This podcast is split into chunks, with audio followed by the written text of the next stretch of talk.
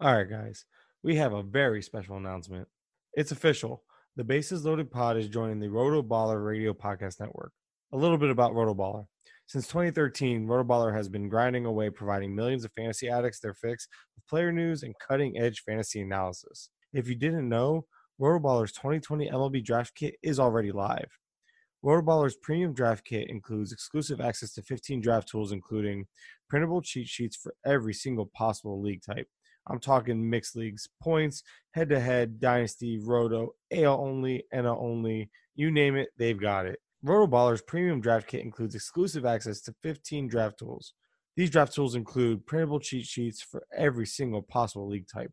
I'm talking mixed leagues, points leagues, head to head, roto, dynasty, AL or NL only, you name it, they've got it. They also offer rankings and projections from the number one most accurate industry expert, Nick Mariano. Not to mention access to their exclusive rankings wizard.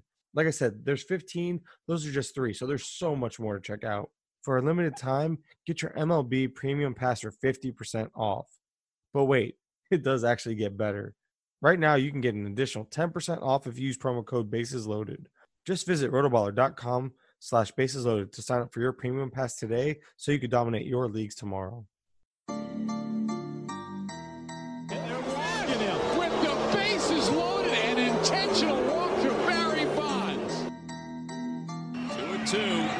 The bases loaded and one out. Oh, my God. deep to right field, way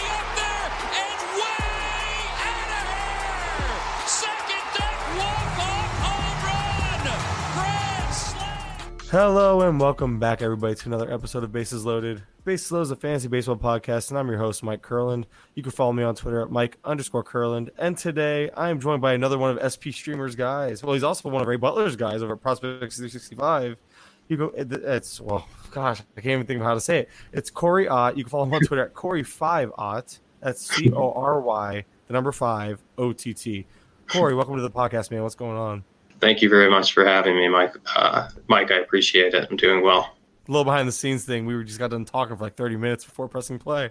Um, so we, we covered a lot of this information. We get to talk about it again a little more in depth. But uh, I know you're you've been a busy man. You're finishing up school, and besides that, though, man, how have you been handling this crazy long hiatus and break of no anything right now? Yeah, and uh, uh, honestly, it hasn't been too filled with um, baseball material, unfortunately. Uh, like you said, finishing up school, finishing up my master's thesis, that's taken up the better part of the last two years of my life. I just actually got a new job offer as a GIS, GIS analyst uh, for a geoengineering firm here in the town that I live. So that's really cool to finally get a permanent job um, after all the hard work I've been putting in school. Um, but other than that, I mean, just spending the time with my fiance. Uh, I've got two cats, and so you know, passing as much time as I can uh, in the house while we're under these quarantine um, restrictions currently. But um, yeah, that's about what I've been doing, and getting excited for this new MLB Remix League that Oh, that yeah. started up. Yeah, and again, um, I'm going to be straight up honest. This podcast will be released quite a few days after it's been recorded. So, yeah, we, we we're doing an OOTP uh, baseball league. Oh, it's like a fantasy baseball league, but simulated. Because I keep saying this every po- po- podcast. Because why not? What else are we going to do? So, content will come one way or another from this. But um, OOTP was cool enough to sponsor it essentially because I know Matt has some he knows people in high places and he took care of it. So Matt's doing a great job over there. He's at the Turn Two podcast, and they're they're getting their way through that uh, little tournament pretty well so far. You know, they're going to the Sweet, Sixteen, so um, we'll see what happens there. Good luck to them. But this isn't about them. This is about you, Corey. Um, I know you mentioned you haven't been cranking out content as much as you'd like. That's going to change. You've mentioned school really is the most important thing. I don't need to talk to you like you're a kid. You get that. You're a thesis paper. That is like a, for for like for fantasy terms, that's like a five thousand word article. Okay, like, in all reality, it's a lot more. But you get my point. Yeah, seven. There you go. Yeah, but um, you, dude, you do some quality work, man. So in general, though, I know you're relatively new to the industry as a whole. How it's only been it's been a few months, and you've grown a good amount, at least from what I've seen. Because again, I've kind of follow, I've been following you and seeing you put out work for quite a few. You know, again, SP Streamer and I built this decent relationship, so I know a lot. You know, I've been following a lot of his writers and stuff, and you've really been on a pretty much an upward trend since. Um, how did you get started with Mike, and how did you get on with Ray over at Prospect sixty five? Tell me your story, man. Tell everybody your story, not just me. yeah. So um, I'd say I started to get more heavily uh, involved with fantasy baseball over the past couple of years, getting into some home leagues with some some college roommates, and uh, they were really into it. And then that kind of set me off um, from the beginning, and I just haven't haven't stopped since. Um, been kind of trying to evolve what I've been able to do, um, and getting my start with Mike was was great. Um, I was actually just producing solo content. Um, here and there, just some tweets here and there, uh, making some lists and some leaderboards. And then Mike, uh, SP Streamer, reached out to me um, and and had saw one of my previous tweets where I you know I was just kind of I was kind of saying that I wanted to to be a fantasy analyst someday. I wanted to write about baseball uh, for someone, and um, he reached out, saw that tweet, and um, you know asked me to kind of come aboard and um, and start writing for him for the SP Streamer platform. And so that's how I got started um, with Michael uh, over at SP Streamer, and then. Uh, yeah, I've really I've kind of only dabbled in the the deep dives over at SP Streamer right now. I have one on Pablo Lopez. I've got one on Ryan Yarbrough, um, and that's again the limited content due to the kind of the life situation that I've been in for the last couple of years. But I hope to keep producing. Uh, the good stuff about that. Oh, sorry to interrupt. The good stuff about the deep dives is those age well, so people can go back and read those, and the, the content still applies because baseball hasn't been played yet. So unfortunately, right. even though that's you know we wish baseball was being played because it hasn't been played, your stuff still is very much re- relevant. But beyond that, and since, since you know you start with Mike, which by the way is really funny because Mike, I don't think Mike's ever really mentioned to people. But I'm I I actually like, when I started this, I like, I started from like nothing. I found a site that actually just asked me to do anything. Like, hey, we just want baseball content. Kind of the same thing as you. Like, I just was like, I have no experience. Let's see what happens it went from one thing to another. This guy, uh, his name was Blake Sullivan. He was actually a football guy. He actually has his own site too, the FSGN. Kind of start, and when I was there, I was his, I was only baseball like content producer. So I almost took over as like like a team leader. I, I brought on other people, other people I met through the podcast, and Mike was a guy I kind of just ran into on Twitter a little bit. Brought him on the FSGN. I don't think he ever produced a single thing before leaving. But, but that's but, awesome. But knowing Mike, but knowing Mike, I think it was because he was writing for himself already, kind mm-hmm. of thing. So he always had aspirations of having his own thing. So it's just funny because it's like Mike. What I did with Mike, seeing, I think he's, I think I saw that he was interested in writing as well, kind of thing. So I did the same thing he did. Difference is, is you know, he's obviously gone. You know, it's been that's why me and Mike, I think, have this rapport because we've been grinding it for the last year, pretty or a little over a year now, pretty yeah. much on similar like with similar mindsets. And I just wish I keep telling me I want to make this like call what you want. I guess a love child. I want to bring us all together into one main thing, man. But hey, it's it's just not lining up, and I think it would I think it would really work out. But that's just me. I, yeah. I keep trying. Mike Mike's not against Mike's kind of not that Mike's against it, but it's just not good timing. And uh, this is me yeah. shooting my shots to the public. People know, hey, Bases Loaded Network, SP Streamer, we are, you know, we do, you know, we work together all the time. I have you yeah. on. I had Ish. I, I have Mike. Mike's a co-host, uh, like pretty much regularly obviously I, it's it's a great working relationship we have. It's just I would like to bring it all together one day. So maybe that could be something in the future. Maybe a five year plan. You know, those things exist, right?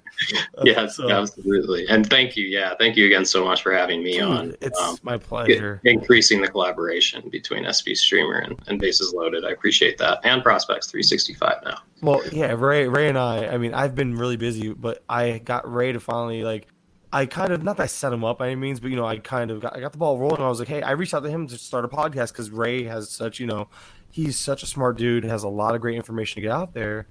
And I was like, we gotta get your you gotta get your your voice. You gotta get your voice heard. So we finally did.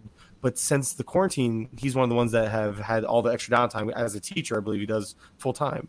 So he's had all this extra downtime. He's taking advantage of it. And he's having, you know, he's hosting it now, and he's learned to edit, and he's kind of taking those steps that I'm so grateful he did because my goal was to, at the very end of the day, if I couldn't do it for him anymore, he now has his own setup and ready to go. And Ray will forever be Prospects 365 podcast, fantasy baseball podcast. So regardless yeah. of how it works out with, regardless of how, I mean, Ray and I still collaborate and still do a pod for him, but just not as frequently as I'd like because timing is tough, man. But yep. speaking of Ray, speaking of Ray and the great work he's doing over there, again, you've been picked up at Prospects 365. How did that happen? so, yeah, that I mean, a lot of I, I would say this opportunity definitely came in tandem with getting that primary opportunity from Michael um, to write for SP Streamer. I mean, being able, uh, Michael giving me that opportunity to start, you know, my career kind of in the the fantasy baseball community. Um, that was everything. Um, that's that's what I needed to to leverage the the content that I produce um, to get me into um, you know an even an even greater opportunity um, to hop on the Prospects 365 team with Ray Butler. Um, obviously, a very high profile team, um, and I'm very proud to be a part of it. Um, but yeah, Ray was just Ray was reaching out uh, for applicants. This was, and I saw his tweet probably within 10 minutes of when he published it. Um, looking for looking for writers for Prospects 365, and I applied immediately. Uh, went on there, applied, and uh, filled out the Google Forms, and basically he kind he contacted me uh, within a day of applying, and uh, it was a really good feeling to to have someone you know to be to be wanted by someone that runs such a great uh, platform as Ray does, and so. Um, I was fortunate enough to to be uh, brought on to the Prospects 365 team. Um, was through the roof about that. Just an amazing opportunity to keep advancing my career, um, and have made one debut article appearance over there um, to date, and hopefully plenty more to come in the coming months. Now, obviously, we're going to touch on that article because I found it very intriguing, and I want to. I want to hear. I want to hear the man behind the pen break it down, maybe a way that it's you know because even though you can read it and it's put and it was put well into words, it was put into words well. Um, you you can see the look on my face. People can't, but you saw. I was like, wait, that didn't sound right. So even though you put it, you know, you put. I can't even say it now. You did well on it. My point is though, sometimes you know being able to hear the man explain it helps re- maybe readers understand it a little better. So we're gonna get to that shortly. But I'm curious now, your background dealing with data analysis and all that, how has that benefited you as far as being an analyst? How has that that transition had to be almost seamless, right? Yeah, and I mean, luckily, I have been able to to fairly easily transition my my skill set from what I've learned academically and professionally um, through my career working in the natural resource field uh, working in the earth science field, I do a lot with statistical modeling, um, even more so with spatial modeling. That's that's what I do uh, for a living is geospatial modeling. Um, and so that kind of transitioned me really nicely uh, into baseball. And that's, I mean, I've baseball has been a part of my life since you know since I could first walk. I've I played all throughout high school. I played um, through college. Never got to go up to the next level. So I'm I'm working on that getting there, you know, a different way using statistical analysis, jumping into the analytical world and applying skills that I already have now to to baseball, to the ideologies behind baseball. Um, and I, I, have a lot of experience, um, you know, at participating in top prospect events as a player, um, you know, meeting players such as AJ Puk and getting to play shortstop for, for a guy like that. And, um, you know, playing with some top-notch players that that went pretty high in the draft, um, I've been exposed to those elite environments. So I think that really helps me as an analyst um, be able to relate statistics, you know, analytically um, inclined players with the players that may have more of a raw, you know, fit to them um, that can be refined. So being able to to recognize good fluid mechanics uh, on the field and being able to do the eye test as well as being able to perform statistical analyses and uh, complete player evaluations based on more numerics. Um, that's uh, that's kind of what I pride myself on is having that combination of physical and, and digital skill set to me. You you really piqued my interest. I didn't realize you had that um, type of background as a player, and you kind of well, and not because you play, which is awesome by the way, and you played shortstop. It sounds like so. I was going to ask. I obviously I don't know how long ago this was when you last played, but analytics are still relatively new. They've been around for a while, but they're still relatively new. Do you? I mean, how much do you wish you knew about the analytics back then? Like, you know, this oh. stuff wasn't like how much that, that would have made you so much better as a player. I would assume. oh, at, at, at, the same time, though, would you have embraced them as much that you think you think you would have embraced them as much back then as you would have now, though? Yeah, and I I think I would have. Um, and and you know, the only reason that I didn't is because it wasn't prevalent. Um, yeah, you know, there was program, no line yeah, program like Driveline wasn't created then. Um, I graduated from college in 2017, so they were kind of starting to just make their mark um, you know, on the player development world. But Yeah. um, yeah, I mean, smaller programs like where I played, like they weren't going to adopt uh, technology like that. It's all the top, you know, programs like UCLA, um, you know, the SEC conference, Vanderbilt, especially with their pitching development. Um, so yeah, it's it's. I would have absolutely embraced it because being able to look at blast stat data, um, being able to look at your launch angle, um, you know, how you're slotting your hands, whether your hips are flying out you know, before your hands are going through the zone, how long you're keeping the barrel through the zone. You know, I would have loved to known all of that information, and that would have definitely helped me. I would have used it to help me um, make myself better instead of relying on, you know, series of coaches and and their, you know, unique kind of coaching strategies. Sometimes that doesn't always work for players. Too many opinions can be uh, detrimental. Now you mentioned quite a few different things that you would probably looked into, maybe changed. As an analyst now, taking that, taking the new role on things, do you got any way to watch tape as much as you can on a player when you're deep diving them? And if so, I guess the things you just mentioned are things you look for. Are there other things that you maybe look for? Because this is what I was talking about. I actually, uh, I went to First Pitch Florida. I talked to Chris Blessing, Eric Cross. I talked to a lot of these guys that are you know prospectors, and it, it just it was nice to pick their brains. So I'm kind of doing the same thing to you because I think that when people say the eye test, it's such a blanket statement. Yeah. There's like the eye test is so much more than just looking at a player. You have to know what to look for. And I can tell you right now, I didn't play above high school. I really don't remember much of my coaching. This was like 15 years ago already, almost. And um, it's just it just goes to show you it's like one of those things that it's almost like that's why I Pollock was another one. It's just it blows my mind because you talk to these guys and there's just depending on who you ask, the eye test is very different. So Yeah. like I guess besides, you mentioned a lot of things about as a hitter, but you write for SP Streamer, and I got to ask as a pitcher, what are some things? That, what are some things that you might look for in a pitcher as far as like tangibles or intangibles that we can't measure with the numbers? Yeah, and that's that's something that I've just um, you know I've been exposed to over time. Like I said, I've um, you know I've I've faced a lot of elite pitchers that have been drafted. I've played with a lot of them. I played behind them, and um, it's just something that you pick up over time. You see enough of these elite, you know, raw, talented guys. Um, you know, play in person. You watch their mechanics. You learn from, um, you know, some of the some of the best in the game, and you put that away in your pocket for later and you keep moving on um, and and watching more and more players and so as you kind of move throughout your career you are able to identify you know oh those mechanics maybe don't look so smooth or this guy has got the mechanics and he might just not have you know the the body type you know the stuff, yeah. behind it right now so it's um, projectability is a huge thing and being able to look at like a pitcher like Asa Lacy you know um, he's absolutely, you know, he's big. He's like six six or something like that. You want a projectable pitcher typically um, for the upside. You want to look at them four years down the road um, and and basically project out what you what you think their body style look like and um, how their mechanics will change if muscle mass is added. Um, so yeah, it's just it's been a lot of experience over time, uh, just playing baseball, just almost every single day of my life for you know 10, 10 or more years. So Basically, basically, it's something that unless you go to a scouting school, it's essentially something you can't really. It's hard to teach. It's hard to learn on your own.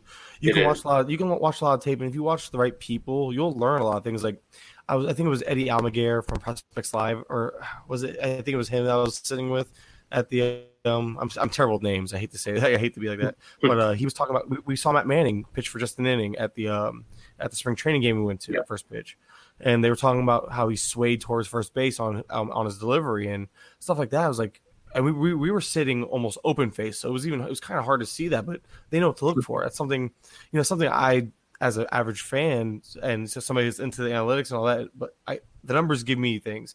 I you know you can, these days, you, I mean, I, you can see arm slot from from the from the data. It's crazy. You can get a lot of information, but there's a lot of little things you can't see, and I think it's kind of cool having that background and very useful, very underrated to have a true like at least a true belief in your eye test because we can all look at we can all watch the same game and we can see five, six, seven different things, and it's kind of cool that it's again it's experience that you have.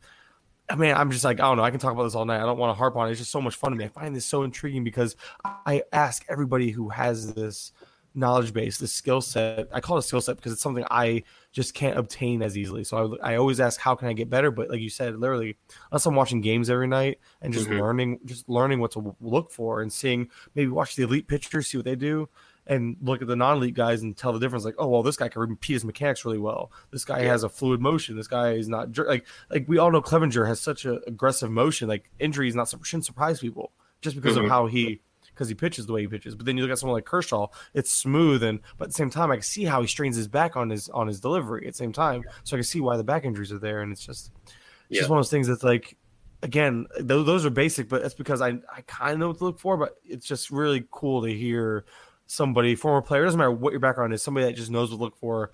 I could I could pick your brain all night about that. I won't do that to you because man, this will be like a five hour podcast, and the only people that, the only people that are going to enjoy it are me and you talking about it.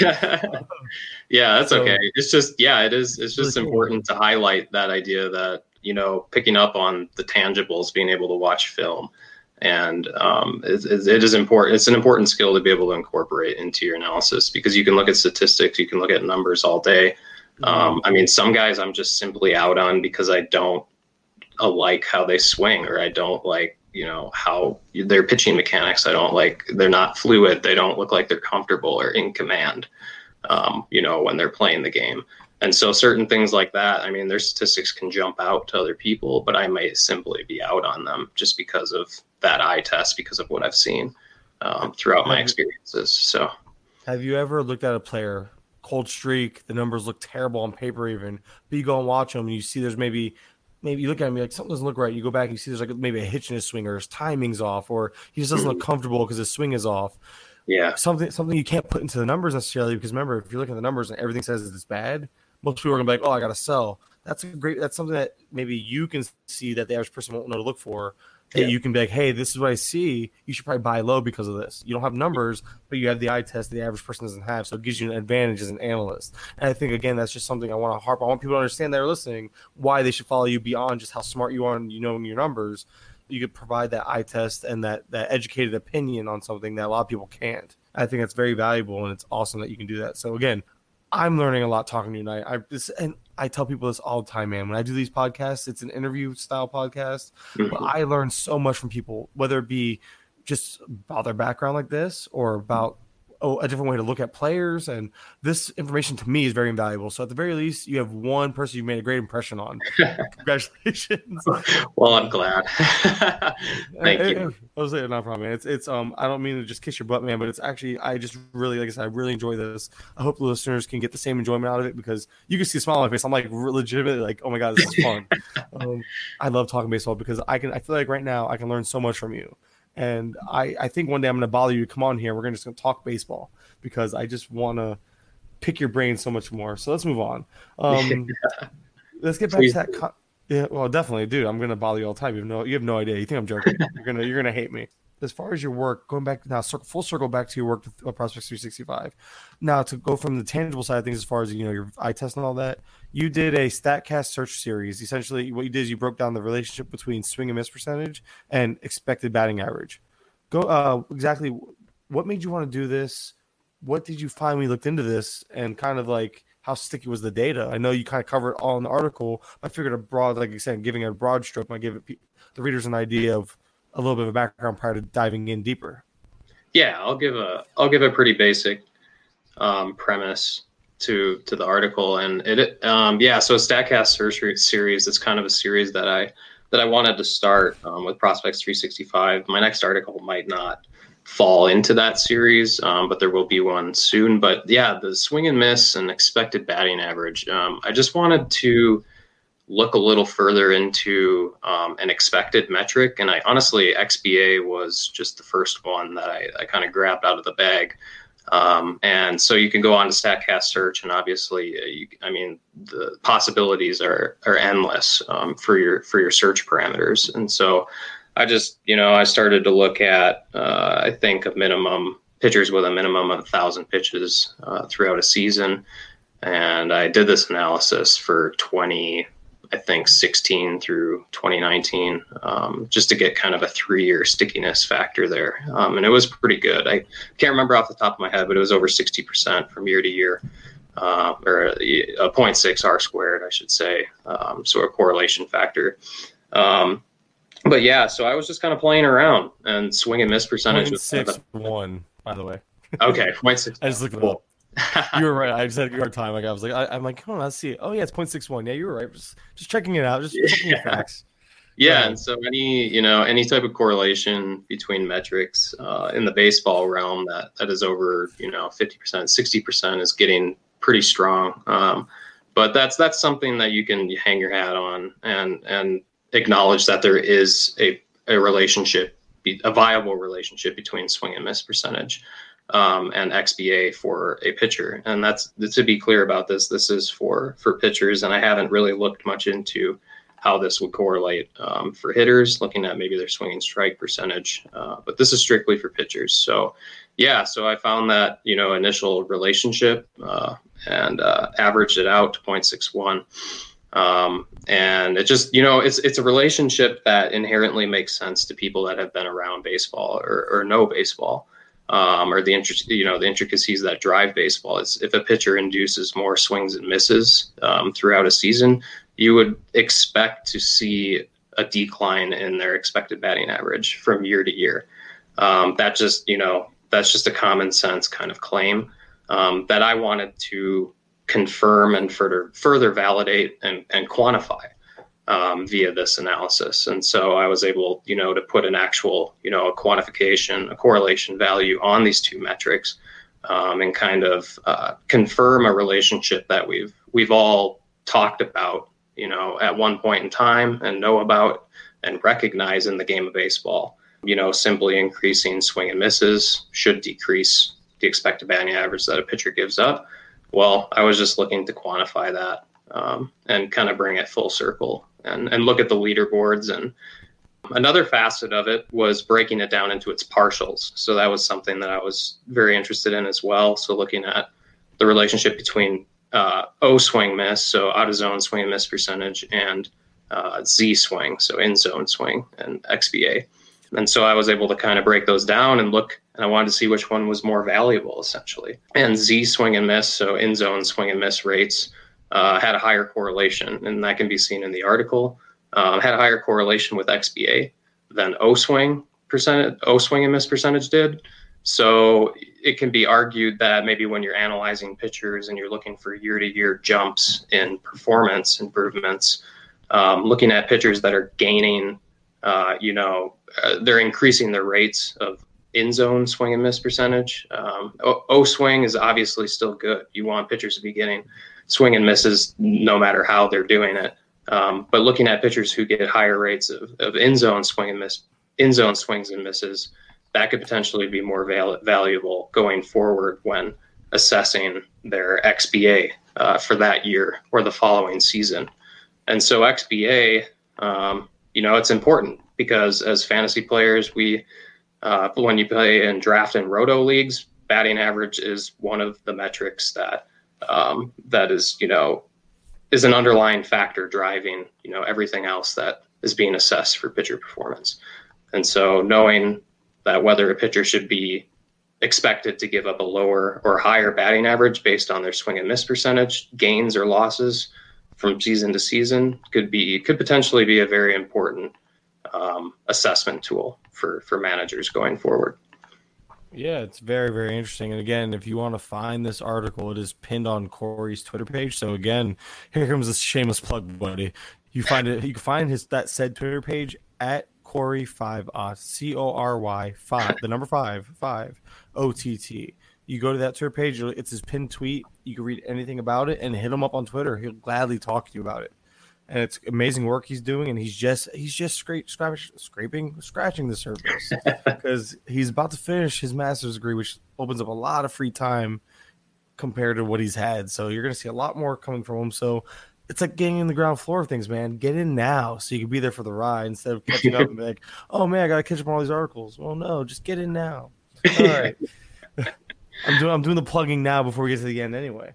Um, now you do the deep dives, obviously you mentioned for SP Streamer, and I know you're really into player analysis and all that. But in order to do your own rankings, in order to essentially get an idea of how much you like players because you know in a draft you can go upwards of what 700 players, 750 players in a 15 team draft and hold. Mm-hmm. what is your way of going about player analysis? Maybe not because obviously doing a deep dive on every player would be preferable, but it's pretty unlikely. How like what are your go to like if you do you have like a set of like minimum stats you like to look at? Do you have sites you like to kind of peruse a little bit, get an idea of a player prior to truly breaking them down, like pitch by pitch or you know certain like how they perform in certain counts or something like that? Just Mhm. oh, your overall approach to player evaluation. I'm guessing hitters, pitchers, whichever one you want to talk about. You lo- you love both, so Yeah, yeah. I'll just I'll touch on uh, a little bit of both. Um, So to start off, yeah, the the resources available to us to conduct these analyses are absolutely incredible. Um, and the fact that they're all you know free, like Fangraphs, we should all donate to because of the amazing work that they do over there. And if you have the time and the the funds to potentially donate to them right now during these tough times um, that is gladly appreciated from that entire team, as I as I um, can imagine. But so baseball savant, um, you know, created by Daren Willman, uh, Fangraphs, Brooks Baseball is an incredible resource uh, for for data driven analyses. Uh, Max Freeze's uh, statistical site, Pitcher List, you know, SP Streamer, uh, Melicharts. I mean, the list goes on. There there are so many good resources out there to be using um, for advanced statistical analyses that, that can be conducted on your own um, because these individuals have uh, have kind of portrayed the data in a way for us to understand and to be able to visualize it and use it to our advantage.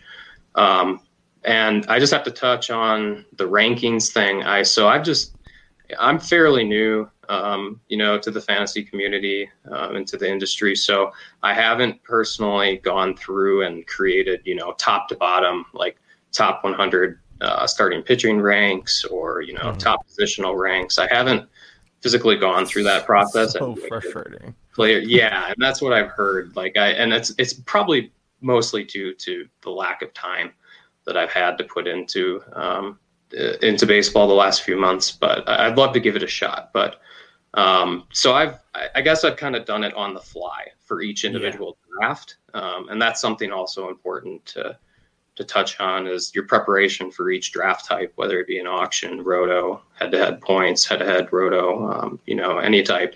Uh, your preparation is definitely going to be different um, for each one. So being able to identify which statistics or, or series of statistics or websites, whatever resources you may be using, which whichever ones work best for each um, for each draft style. Uh, that's that's a very important discrepancy to kind of figure out on your own um, over you know gaining experience over the years uh, just drafting drafting drafting. And so yeah and and preparing for drafts i would say you know like uh, just you know mock as many times as you can um, and build theoretical teams around a three to five player core. And so you vary that core typically for throughout those first three to five rounds and that can typically dictate you know who's going to be available for you later in the draft. So whichever core um, you know provides the greatest you know late round options you know in the draft, that's typically the core that I'm going to go for and and stick with for for a lot of my drafts. Um, but when it comes to analyzing or you know evaluating or analyzing um, pitchers, it's important. I guess hitters too. It's important to obviously have a wide array uh, of metrics that you're you're using. You don't want to just use one, but you also don't want to cloud your objective. You don't, you know, whether whenever you're analyzing a player, you're typically looking for something. Um, you're looking for where are they striking out too much? Um, are they hitting the ball hard but not getting on base? And so it depends on what you're looking at. Um, each statistic, you know, correlates to a different facet of a player's game. Obviously, um, every in-game situation uh, usually yields some sort of stati- statistics. So knowing how each one affects um, each play and each result of uh, of every game, you know, every play that occurs, uh, that's an extremely important thing to know. Is just understanding what each statistic means down to its very definition, um, and going on to Fangraphs or Baseball Savant, MLB.com. Those are really good resources for you to to really learn and dive deep into what each metric uh, is defined by statistically. Yeah, it's a lot of great. Like you said, the sites are huge. You just gotta know what to look for. And two things. One, you mentioned creating ranks. They are so bitter. They are so bittersweet because if you are anything like me, which I'm, something tells me you will be, as far as being meticulous about them, I won't put I won't put somebody on my rank. I won't. I have done this, and that's why I won't do it again. I've put somebody like a Brian Anderson on my ranks just to put him there. Oh, I know who he is. I'm just gonna throw him at 35 at third base. Yeah. And by doing that, I glance over I glance over a lot of, you know, interesting information about him this year because there's a lot of growth in the profile and a different approach and everything you can see in across the plate discipline. And so what I learned to do is that and I won't put somebody on my top 30 now because I do positional rankings. I hate overall rankings. I do mm-hmm. positional. I do top 30 across every infield position, top 80 outfield, top 100 starting pitchers, and I write a blurb about them. That was what I, that was my idea for Fantrax uh, it was fun the first time around, but then having to update them was it was really really frustrating. But anyway, um, the reason why they're bittersweet is because they allow you and almost force you to put your eyes on so many players you never thought you would. Like Chris Archer, I wouldn't have guessed he had a great second half or a good second half, not great. I wouldn't have guessed he made the changes he made and stuff like that. Or Jordan Lyles, like if you actually look at him, like oh his numbers were okay, but if you look at him month by month, there was a two month span where he did really bad. If you go look at the pitch mix it lined up perfectly. He actually changed his pitch mix for those two months. He was trash. He he changed it back and saw, ended the season solid. So he made yeah. my top 100 as a fringe top 100 guy.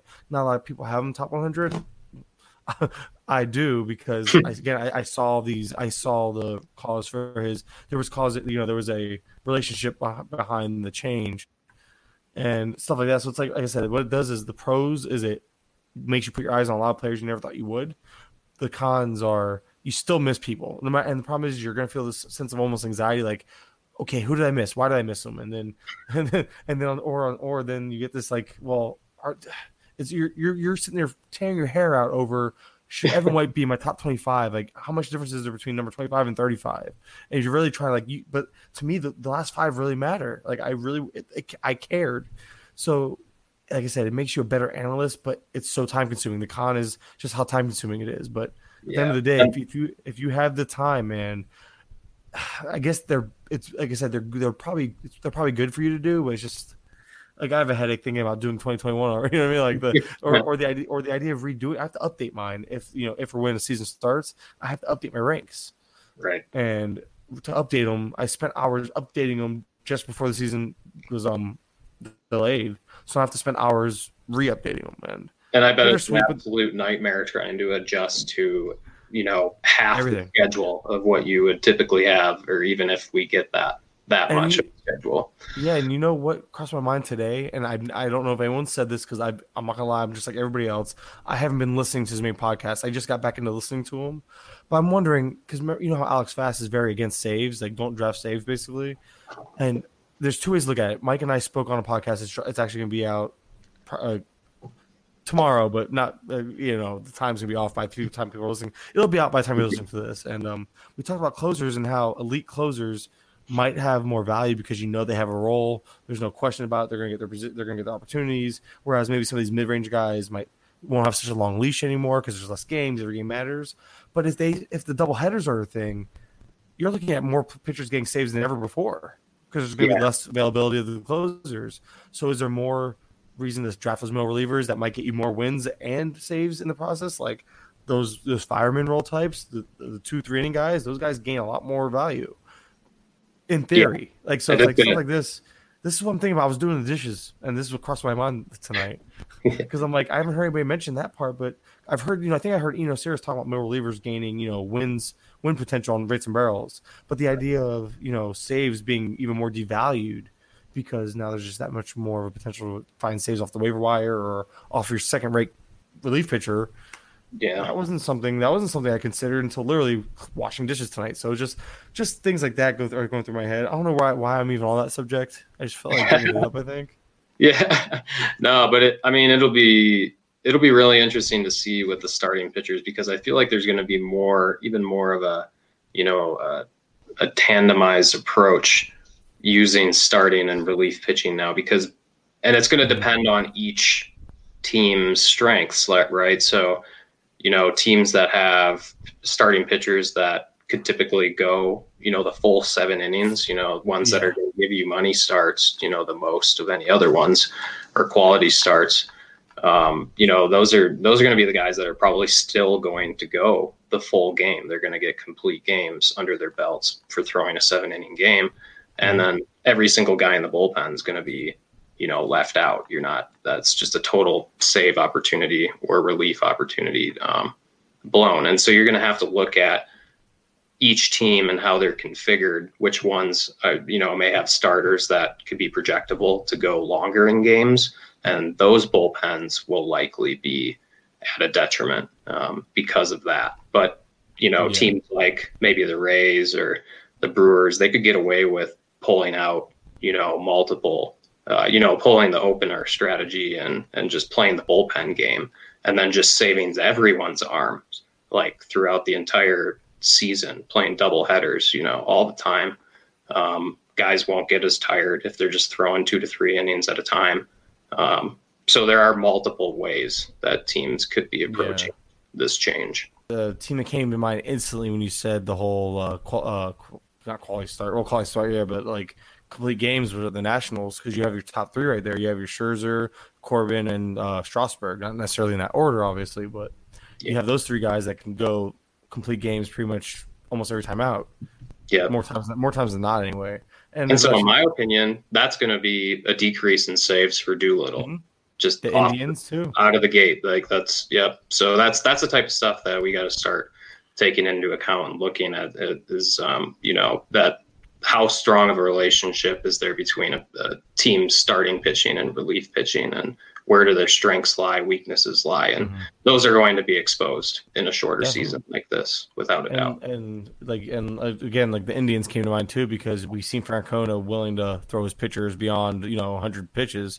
And you have a pretty strong core of starters there and a weaker uh, bullpen and hand we still aren't sure if hand is back to who he was or if he was who he was at the end of last year so Right. Or not end of- you know what I mean when he lost it so before you get out of here because we are pretty much wrapping this up I Yeah. think we have a few, I just wanted to get a couple players that we're still treating it as if there's a season, uh, as, at least as, as of this recording. No news is broke otherwise. So Yeah. if the season were to start May, June, July, whatever, who are some players you are targeting or avoiding based on whatever reason, price, don't like their skill set, et cetera, et cetera. All right. On that note, we're going to go ahead and take a brief break and we'll be right back with you after a word from our sponsors. Mom deserves the best, and there's no better place to shop for Mother's Day than Whole Foods Market. They're your destination for unbeatable savings, from premium gifts to show-stopping flowers and irresistible desserts. Start by saving 33% with Prime on all body care and candles. Then get a 15-stem bunch of tulips for just $9.99 each with Prime. Round out Mom's menu with festive rosé, irresistible berry chantilly cake, and more special treats. Come celebrate Mother's Day at Whole Foods Market. And we're back. Yeah, so I'll just uh, I'll give you two players that I am in on and two players that I'm out on. Um, yeah, since I've been kind of I've, I've delved more into the pitching world, um, more so than the hitting kind of realm over time. I'll I'll talk about some more hitters here, but so the first hitter I'm in on um, would be obvious Avisail Garcia, uh, outfielder Milwaukee Brewers, and yeah, maybe a little biased being a Brewers fan. I'm really excited to see uh, what Avi can do there if he's given the playing time, and that's the key here for for Garcia is to receive the necessary amount of playing time for him to be able to fully project his skill set. Um, so he's been he's taking around he's been being taken around uh, pick 207 per NFBC, and I mean he's being taken after or picks that are being taken after him are guys like Senzel uh, McCutcheon. Mark Canha is maybe a guy I would take before him. Uh, Shin-Soo Choo. Um, so I would take, you know, I would take, I would take Garcia over all of those guys based on the upside. He has, you know, top 90 percentile speed. Um, he has the potential to steal 15 to 20 plus uh, bases, hit 285 plus, hit 25 home runs, um, and have over 80 RBIs if he's given the plate appearances in Milwaukee. And that is one one of the uh, issues with with picking him um, for a player that I like this year is that if he's not given those plate appearances, then he may not reach that that full potential. Um, that that I can that I see from him, um, and the natural speed that he he projects is, could be a very dangerous tool for him in the future. And I just I I'll take him um, at pick 207 over Mallex Smith at pick 178. Like you're getting oh, way more out of Garcia than you'll ever get out of Mallex Smith.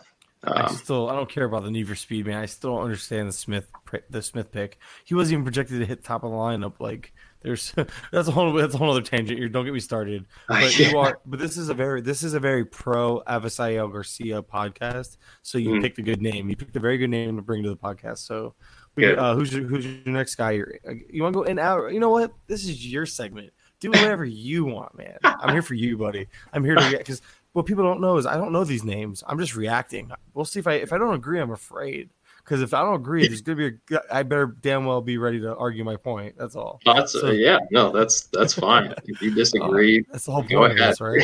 the whole yeah. point is to have fun and discuss baseball. So yeah, so far one for one, we agree. Who's yeah, yeah, and so um, I'll go. Yeah, second hitter here that I like um, is Renato Nunez, uh, the Baltimore Orioles. So he's been going at around pick 277 for the NFBC. Um, and I honestly, I own him everywhere this year. Um, he's fell into my lap in the mid to late rounds um, in just about every draft, and that really started with with TGFBI. Um, you know, the value is just great at the pick that he's going at. Um, he's optimized his his approach and his swing for Camden Yards. Um, I mean, he is just he's he's going to have a, a, breakout year in 2020 or 2021, whatever it may be. Um, just pulling the ball in the air a ton as a right-handed hitter in Camden Yards is going to lead to a ton of success. Um, he's underperforming his X stats um, as well, or not all of them, but a majority of them. Um, he's hitting the ball harder than he has in his career and more often than he has in his career. He does struggle against the breaking balls, though, and that's kind of the biggest hole that I see in his game right now. Um, he has all of the tools to break out as a as a massive, you know, a massive uh, power hitter that's going to provide a great return at, at an ADP of 277. Um, and if he continues to improve against breaking balls, um, he can hit 250 plus against those. I mean, he's going to be a really scary power hitter if he's if he maintains the full full playing time in Baltimore. Which there, other than Mountcastle, I don't yep. see any reason for that to be an issue. My only concern, again, is how that I'm. I don't. Okay, I can't say I totally disagree. I'm just not as bought in as his skill set, obviously the power's there. I'm not doubting the power. The batting average we know is an issue, but by then, hopefully, you built for that. If you're taking him, I would assume you built to absorb the batting average issues yeah. or potential batting average issues. Exactly, and that's that's part of it is roster construction. The way that I constructed my roster and selected my core in the first few rounds of, of almost every draft this this season, he has somehow fallen to me as my my first baseman uh, for most teams, and I'm okay with taking um, the shot on him as my as my first baseman at pick you know 277 um, for Is what he yeah. could potentially provide. I guess I was what I was getting at next was his Statcast data. You mentioned his X stats. He underperformed most or a lot of them, if not most of them. And that could that be a testament to his skill set, just being so much of a pull hitter, a fly ball hitter. That's going to tend to lend itself to a underperformance because you know he's depending so much on the long ball with that, you know, with what he's you know with his skill set, so to speak. Yeah, and that's true, and that's he's um, and that's where the discrepancies kind of lie, you know, with his BABIP. Like the arguments, people make the argument that his BABIP is, you know, is low, so his batting average is going to raise. And like, I, I mean, I hope for that, but that's not the case with power hitters. That's not the case with you know high fly ball, you know, pull hitter um, guys like him. They're going to naturally have low BABIPs because balls that go in the air um, the result is hits a lot less often than balls that are hit on the ground. So um, I can I can definitely see um, that point that people make about Nunez um, and the case for his batted ball skill set, um, kind of being you know providing that support for why he is underperforming his X stats. Um, but I just it and I guess it just comes down to where he's being drafted. So just no, the there's value there. I'm not arguing the value yeah. at all. I'm just yeah. trying to play devil's advocate because it's like I can understand why he's underperforming. Is all I'm Right. basically saying. Not that, not that I don't. Like I said, I don't mind. I think I have him as one of my draft Champions League, so I'm not against drafting him at his Right. price, especially with first base kind of hitting a cliff after 12 anyway. From like Yeah. once you hit once you hit 12, it's like this big old glob, huge glob. So Yeah. it's like I totally get it, totally get preference. I'm just saying I'm playing devil's advocate here, trying to give reasoning as to why maybe I'm not as optimistic in Yeah. the in the in the growth in the production. Uh, That's that's totally understandable, and I understand where where everyone comes from um, with their concerns with Nunez, and he's just and he's one of those guys. How we were talking about before, um, just with the eye test, watching film, like he's, There you go. he's very comfortable in the box. To me, he seems like he goes up with a plan, um, and the improvements, the strides that he made in one year of getting full time, you know, full playing time, uh, over 500 plate appearances if he's going to get that same amount of time next year, I expect even larger strides and uh, for him, him to provide, you know, sneaky value at, at where he's been going. No, it's uh, that's cool. I'm glad we had this discussion because again, you might have again when, as soon as you mentioned the eye test, I'm like, ooh, peak, like you got the you got like the, the you got like you got my attention, man. I really because again, I don't I don't look for that. I'm gonna I'm gonna I need to start looking for that because again, you can tell when someone's tense. You just look at their hands if they're gripping the bat a little harder, if they're keeping maybe their, their arms are normally out, they're keeping their arms in tucked in, just they're like Right. trying to press a little bit, stuff like that, little things like that. Like I know I can look for that, but I don't have the eye that someone that's played ball before, that's been doing this a lot longer than me, has. So I understand my weaknesses. It is what it is, though. It's like I'm not perfect. I just I just pretend to be. No, but uh, all right. So those are two. Those are, so those were the two guys you were in on. Yeah, That, that means there's two that you're out on. yeah, and these can go a little bit quicker. Um, Oh, dude, I'm good. I told you I talk for days. so yeah, so next hitters uh, that I, or the hitter that I'm out on would be Jonathan Villar. And I know this is a yeah he's a touchy subject with a lot of people in roto leagues. Um, a lot of people in are in on him. A lot of people are out on him. Um, at at uh, ADP of 43, I am absolutely out on Jonathan Villar, uh, especially for this season. If it's a shortened season, um, stolen bases are going to be down around the entire league, and that's not going to be my top priority uh, when drafting. And so, taking a guy at, at an ADP of 43 within the top 50, and he's only contributing to probably one category, um, that's just you know that's not for me. Um, I I understand the optimism with with Villar, um, with his opportunity to hit 20 plus home runs, but I just don't see that happening this season. Um, even with the fences being moved in uh, in Miami, I mean he's got a 50.8% ground ball rate, um, 19 and a half fly ball rate. I can't expect any player that hits the ball at 87 with an 87 mile an hour average, average exit velocity to hit 20 plus home runs with a 50% ground ball rate. I just don't see that coming to fruition in 2020 or 2021. Last year, he had a season very, very close, closely related to what he put up in 2016, um, which was consequently the last season that he had, I think, over 500 plate appearances, uh, where he, you know, he played a full season, um, didn't have anyone in front of him. But I'm just not buying into the the lack of batted ball skills. Um, the batted ball profile does scare me. He's kind of like he's just along the same lines. He's in the same basket with with Mallex Smith, um, and Villar is just being drafted uh, substantially higher because of that potential home run upside. And I just don't see it. He does have some contact skills, um, but I and he's been hitting. He hit the ball harder last year than he has, I think, throughout his entire career. But it's been on the ground, so the OBP may still be there. He may still get the stolen bases, but in a shortened season, I mean, I, the home run potential, I just don't see it coming from Villar, and I, I do not like him at an ADP of 43. He's not a top 50 player, in my opinion. Um, a top 50 player should fill two categories, if not three, um, in in roto leagues, and he's I just I'd stayed away this year. I completely agree. I mean, I remember like literally November when drafts were opening up, October, November, whenever they were. He was like a late second, early third round pick at one point before he got traded, or sorry, before he got released. Then ADP somewhat corrected, and then now he's just still a little overpriced. And a lot of people don't even like. A lot of people don't realize. And this one, this isn't this isn't deeply analytical at all. Just go look at his home run totals, home and away- home and away last year. Two thirds Yeah. of his home runs were, all, were were at home, Yep. and that, that was in Camden Yards. So Exactly. He was, yep. Uh, he was just his his statistics were being inflated, not the stolen bases per se, No. but his home run total absolutely inflated by Camden. And for some reason, Miami moving the fences in like five, seven feet or whatever it was, give people the same impression that he's going to repeat what he did Yeah. uh, in Camden. And it's just, it's at the rate he hits the ball on the ground. It's, I don't see it happening.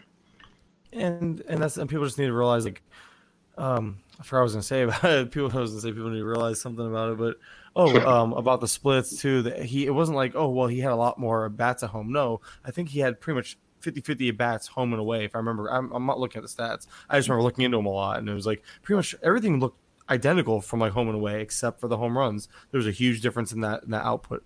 So that's why it's like I'm with you 100 percent with the uh he might be okay with batting average, but the problem is, is you're you're hoping he's okay.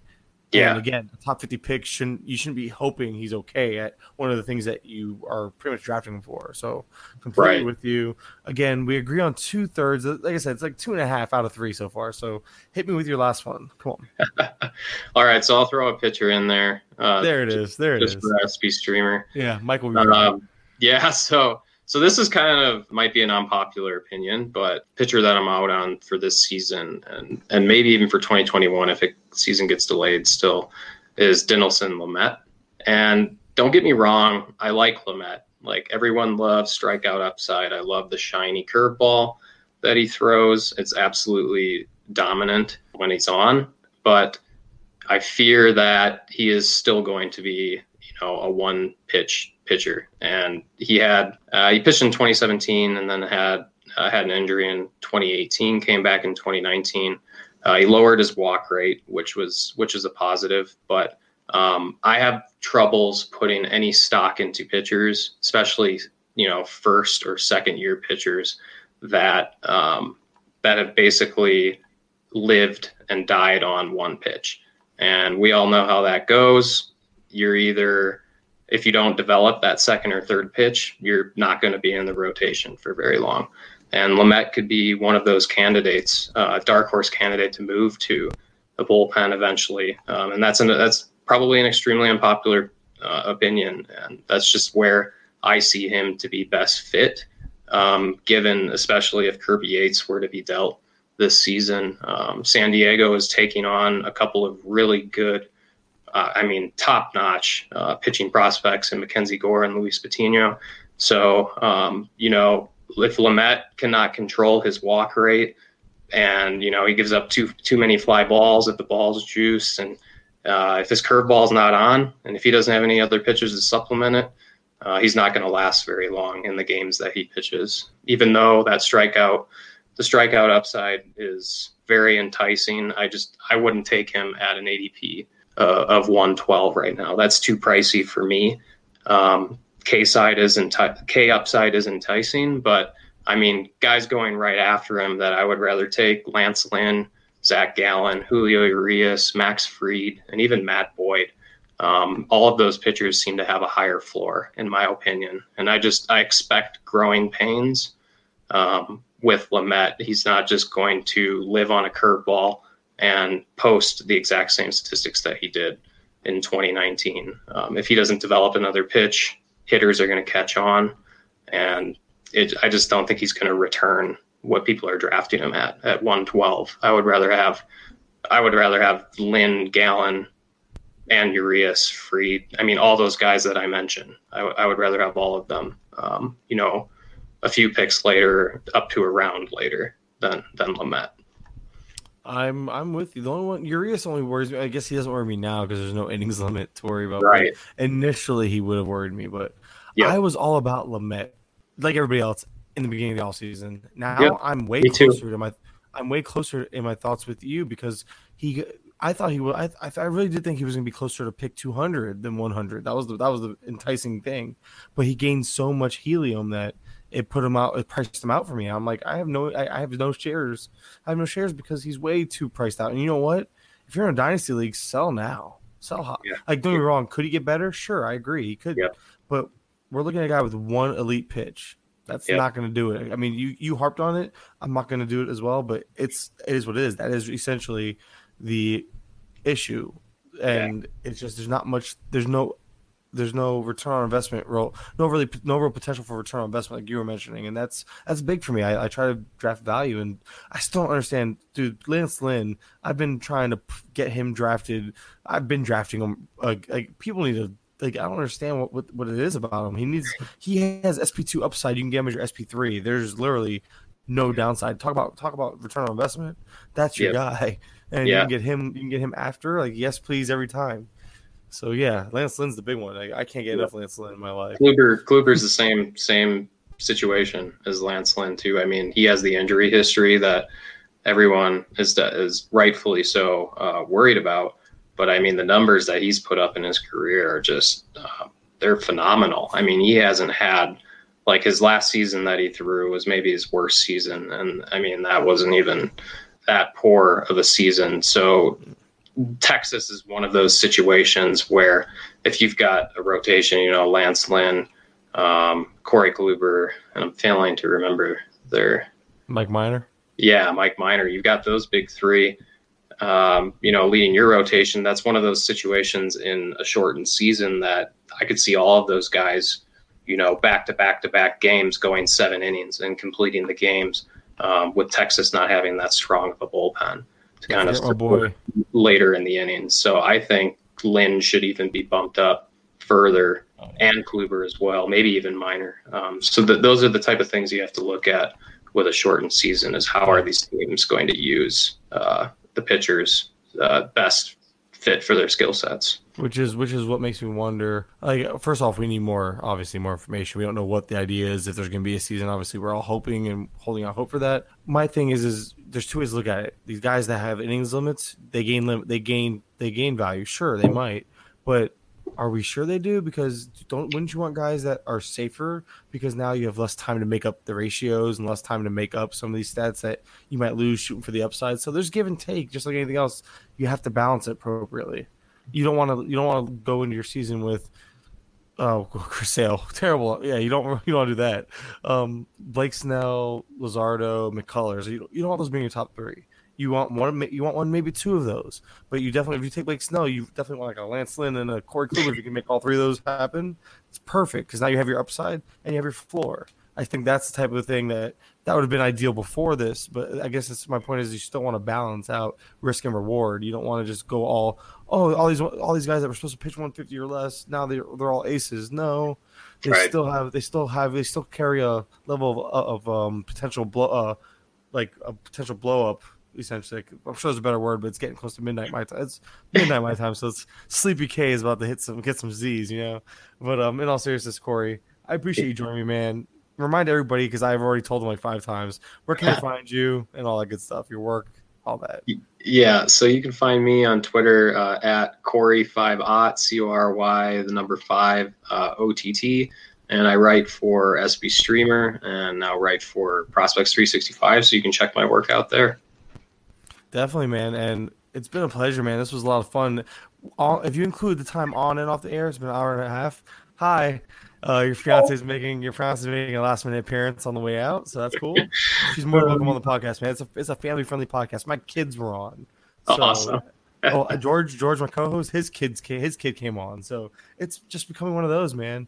It is what it is. It's a crazy times we live in, crazy circumstances. Let's have some fun. But in all seriousness, though, man, I do appreciate you uh, joining me guys on your way out of this podcast if you don't mind dropping a five star rating review greatly appreciate it. Check out all things bases loaded on twitter at bases loaded fbn or basesloaded, uh, basesloadnetwork.com and again we just appreciate listening and we'll talk to you soon